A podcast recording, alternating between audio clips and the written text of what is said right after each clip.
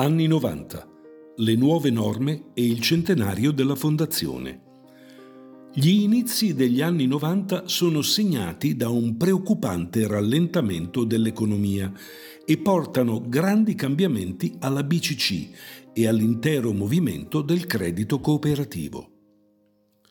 Dal punto di vista economico assistiamo ad un forte decremento del numero di aziende agricole e ad una crisi dell'industria, in particolare dei settori metallurgico, tessile e legno.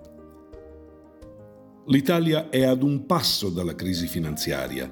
La lira viene svalutata e per la prima volta vengono tassati i depositi bancari.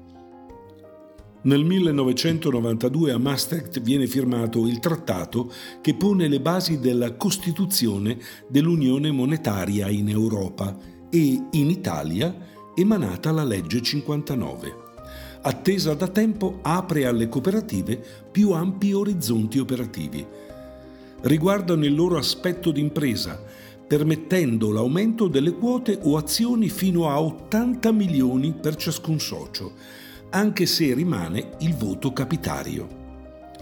Ne è anche consentita una remunerazione entro la misura del tasso legale e una rivalutazione annuale delle azioni in base agli indici Istat. Viene altresì resa obbligatoria la devoluzione del 3% degli utili a un fondo mutualistico centrale per la promozione e lo sviluppo della cooperazione. Ancora più attesa, nel 1993 arriva la legge bancaria generale, che modifica in modo drastico un sistema immobile e protetto di fatto da 60 anni.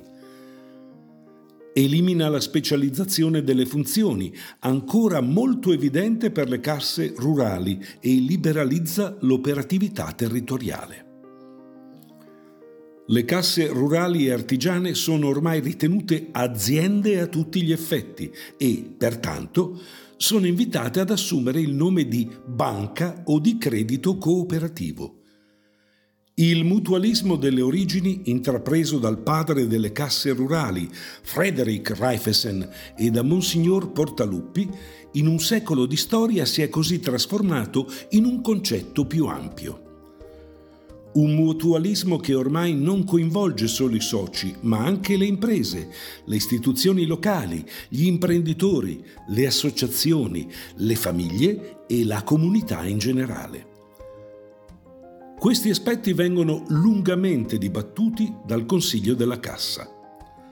Si affronta il problema della compagine sociale, che deve avere sì nuove aperture, ma non certo indiscriminate. I nuovi soci vengono accolti soltanto se ben conosciuti da almeno un anno. Si possono accettare anche persone giuridiche, escluse le associazioni, anche al fine di equilibrare il rapporto di prevalenza del credito. Il numero dei soci, in continuo e spontaneo aumento, tra il 90 e il 93 cresce del 47%. Con l'influsso delle nuove norme appare più evidente la difficoltà di essere insieme banca e cooperativa.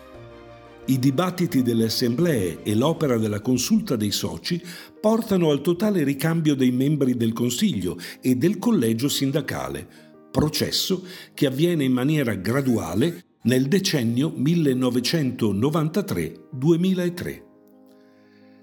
Ciò per rispondere ai cambiamenti in atto e garantire la più ampia rappresentanza della base sociale. Un mutamento che dimostra la capacità di adattarsi ai tempi e scegliere programmi strategici lungimiranti. Sul versante dell'operatività, la raccolta del risparmio attraverso i tradizionali libretti va sempre più riducendosi mentre nel 1988 rappresentava il 53% della provvista, nel 1993 ammonta solamente al 17%. I nuovi indirizzi nel collocamento del risparmio riguardano le forme assicurative, i titoli pubblici e le obbligazioni. Un altro snodo rilevante è il progresso dell'informatica. Nel 1992 viene introdotta l'archiviazione ottica dei documenti, il trattamento delle riba con floppy disk e la gestione di programmi per auditing e ispettorato. Per favorire i giovani in cerca di lavoro si avvia una postazione Videotel per l'inserimento gratuito dei curricula. Viene inoltre data alla clientela la possibilità di utilizzare un nuovo, rivoluzionario strumento che fa il suo debutto proprio in quegli anni, una postazione internet per effettuare ricerche in rete. I tradizionali metodi di lavoro stanno ormai scomparendo il loro costo, affidato alla manualità, è diventato così alto che si inizia ad assegnarne parte all'esterno. Nel 1992 si comincia con la cessione della lavorazione degli assegni a una società specializzata in outsourcing. Ma le novità strategiche per la BCC non finiscono qui, come scopriremo dopo il break musicale.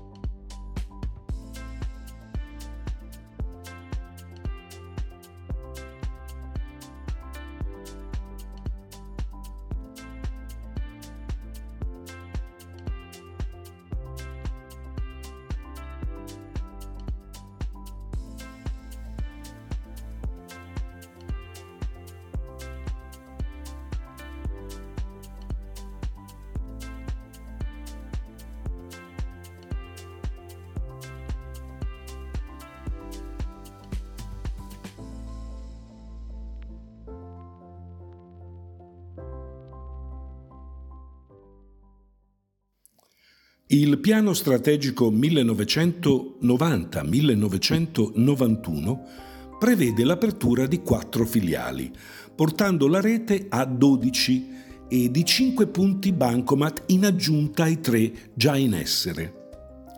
L'organico del personale nel triennio 1991-1993 ha avuto un ulteriore forte aumento, con l'inserimento di altre 70 risorse, per un totale di ben 240 dipendenti.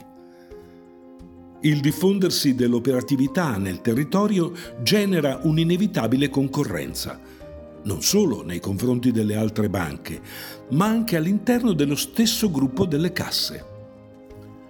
Per contenere il problema viene messo allo studio un codice di comportamento approvato il 30 aprile 1992. I numeri più che positivi della cassa portano alla necessità di ricercare nuovi spazi operativi, definendo l'acquisto dell'area comunale del vecchio macello di via Crivelli e della sede del Collegio delle Suore Canossiane. Particolare significato riveste l'acquisizione della Casa delle Madri Canossiane, realtà legata alla Cassa fin dalle sue origini. Le due istituzioni sono cresciute insieme nel silenzio di Via Carcano, in quello che era chiamato il Cantù delle Telemore, ovvero l'angolo delle ragnatele. Quando si diffondono le prime voci sulla volontà delle suore di chiudere l'istituto, Alfredo Ferri si adopera per acquistarlo e mantenere così il suo prezioso patrimonio culturale. L'11 novembre 1993 viene effettuato l'atto pubblico di compravendita. La data più significativa per la storia della BCC, tuttavia, è il 30 dicembre 1993 il giorno del primo centenario della Cassa. Viene indetta la riunione straordinaria di un gran consiglio che comprende anche la consulta dei soci. Si celebrano i passaggi principali della vita della Cassa e vengono ricordati tutti quanti hanno operato per il suo sviluppo, a partire da Monsignor Portaluppi. Oltre a questi festeggiamenti, il Consiglio delibera una serie di interventi sociali sul territorio per un importo di 1 miliardo e 350 milioni di lire, integrato nei due esercizi successivi con altri 350 milioni di lire. In occasione della ricorrenza, la Cassa ottiene inoltre il privilegio di un'udienza privata con Papa Giovanni Paolo II che spende accorate parole per incoraggiare la Cassa a proseguire il suo impegno nel rispondere alle sfide della società attuale. Vengono poi varate diverse iniziative editoriali, come Il giornale del centenario, un'indovinata sintesi della storia della Cassa composta da articoli di giornali e fotografie d'epoca. L'esercizio 1993 si conclude con un utile netto di oltre 22,6 miliardi, un importo mai raggiunto prima. Un traguardo incredibile, da cui traggono enorme beneficio le riserve e le opere sociali. Quella che segue, per la BCC, è una fase di ulteriore sviluppo, il passaggio verso gli anni 2000, che analizzeremo nella prossima puntata.